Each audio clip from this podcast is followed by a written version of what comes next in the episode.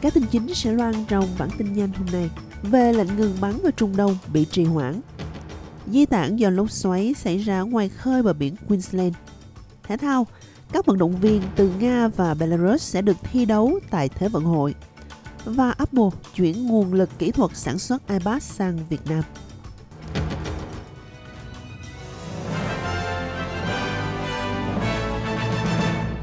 Sau đây là bản tin chi tiết. Cuộc họp của Hội đồng Bảo an Liên Hợp Quốc bỏ phiếu về lệnh ngừng bắn ngay lập tức giữa Israel và Hamas đã bị trì hoãn để cho phép tổ chức một cuộc họp theo kế hoạch tại Washington.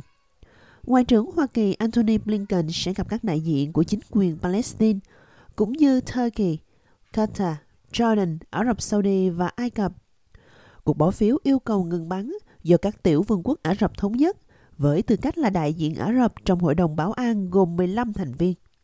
Mỹ và Israel hiện phản đối lệnh ngừng bắn vì họ tin rằng nó sẽ chỉ có lợi cho Hamas. Mỹ là một trong năm quốc gia có quyền phủ quyết tại Hội đồng Bảo an. Quay trở về Úc, ngày hôm nay một trực thăng cứu hộ đã di tản một trạm thời tiết ở xa khi một cơn bão nhiệt đới xuất hiện ngoài khơi bờ biển Queensland. Nhà khoa học được đón từ Willis Island, nằm ở biển Coral Sea, cách bờ biển Cairns khoảng 450 cây số. Đảo Willis nằm trên đường đi của bão nhiệt đới Jasper đã mạnh lên thành bão cấp 4 với sức gió duy trì 195 cây số trên giờ và gió giật lên tới 270 cây số trên giờ. Dự kiến nó sẽ tấn công vào lục địa Úc giữa tuần tới, đâu đó giữa vùng Cooktown và Townsville ở phía bắc Queensland. Cảnh báo lốc xoáy có thể được ban hành sớm nhất vào ngày mai và người dân ở vùng Mackay trở lên đang được khuyến khích cần phải chuẩn bị.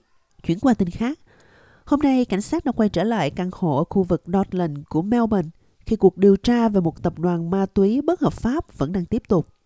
Hai người đàn ông, một người 27 tuổi, người còn lại 32 tuổi, đã bị bắt sau cuộc điều tra kéo dài 7 tháng. Hôm nay họ sẽ xuất hiện tại tòa sơ thẩm Melbourne. Người ta cáo buộc rằng họ đã mua ma túy, được cho là steroid và thuốc theo toa từ nước ngoài và bán chúng ở Úc, cả trực tuyến và tại một phòng tập thể dục ở Port, Melbourne. Hiệp ước di cư khí hậu của Úc với Tuvalu có thể sớm được thay đổi. Cựu Bộ trưởng Ngoại giao của Tuvalu, ông Simon Cove cho biết, ông sẽ tiếp cận Úc để đàm phán lại hiệp ước. Thỏa thuận đã được ký vào tháng trước và cho phép công dân của Tuvalu di cư đến Úc vì mục đích biến đổi khí hậu.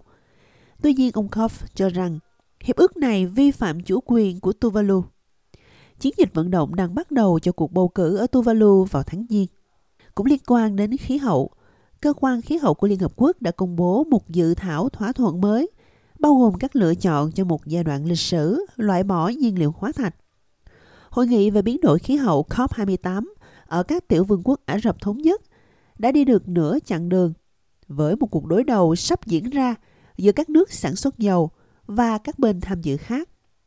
Ít nhất 80 trong số 200 quốc gia tham dự đang thúc giục chấm dứt việc sử dụng nhiên liệu hóa thạch để cố gắng giảm thiểu những tác động tồi tệ nhất của biến đổi khí hậu.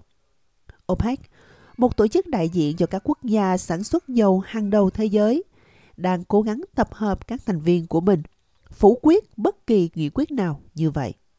Chuyển qua các tin thế giới khác, Vladimir Putin cho biết ông sẽ tranh cử một nhiệm kỳ tổng thống Nga khác. Khi nói chuyện với những người lính Nga ở Moscow, ông thừa nhận rằng đôi khi ông có những suy nghĩ khác nhau về việc có nên tiếp tục một nhiệm kỳ khác nữa hay không. Nhưng giờ đây, ông hiểu rằng không còn cách nào khác ngoài việc ông phải ra tranh cử một lần nữa khi cuộc chiến với Ukraine đang ngày một leo thang. Ông Putin, 71 tuổi, được bảo đảm là sẽ có thêm một nhiệm kỳ nữa nếu ông muốn, khi mà ông đàn áp những người phản đối kéo dài nhiều năm, khiến cuộc bầu cử trở thành một hình thức mà thôi. Một nhiệm kỳ nữa sẽ cho phép ông Putin nắm quyền cho đến năm 2030. Ông Putin là nhà lãnh đạo nắm quyền lâu nhất ở Nga kể từ thời Joseph Stalin. Chuyển qua tin thể thao, các vận động viên Nga và Belarus sẽ được phép tranh tài ở Thế vận hội Paris vào năm tới. Tuy nhiên, Ủy ban Olympic quốc tế cho biết họ sẽ phải thi đấu với tư cách trung lập, không có quốc kỳ, biểu tượng hoặc quốc ca. Các vận động viên của hai nước ban đầu bị cấm tham dự Thế vận hội do Nga xâm chiếm Ukraine và sự ủng hộ của Belarus đối với điều này.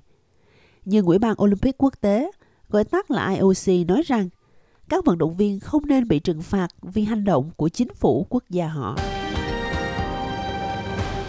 Chuyển qua tin Việt Nam, Apple lần đầu tiên phân bổ nguồn lực phát triển sản phẩm iPad sang Việt Nam, một bước tiến quan trọng nhằm củng cố vị thế của quốc gia Đông Nam Á như một trung tâm sản xuất thay thế bên ngoài Trung Quốc. Theo hãng tin Nikkei, Apple hiện đang hợp tác với công ty BYD của Trung Quốc, một nhà lắp ráp iPad quan trọng để chuyển nguồn lực giới thiệu sản phẩm mới sang Việt Nam, gọi là NPI. Đây là quy trình sản xuất bao gồm nhiều bước, từ lên kế hoạch, phát thảo ý tưởng đến lắp ráp sản phẩm. Đây là lần đầu tiên Apple chuyển nguồn lực NPI sang Việt Nam. Chuyển qua tin khác, đầu tư của Trung Quốc vào Việt Nam tăng trong năm nay trong khi đầu tư của Hoa Kỳ chậm lại. Báo Reuters loan tin nêu ra thực tế khi hai siêu cường quốc lớn nhất thế giới là Trung Quốc và Mỹ đang cạnh tranh ảnh hưởng đối với Việt Nam. Đây là quốc gia có bờ biển trải dài dọc Biển Đông và là trung tâm sản xuất, đang trở thành một mắt xích lắp ráp chính trong chuỗi cung ứng toàn cầu. Đặc trưng của Việt Nam là dựa vào linh kiện của Trung Quốc và hàng xuất chủ yếu sang Hoa Kỳ.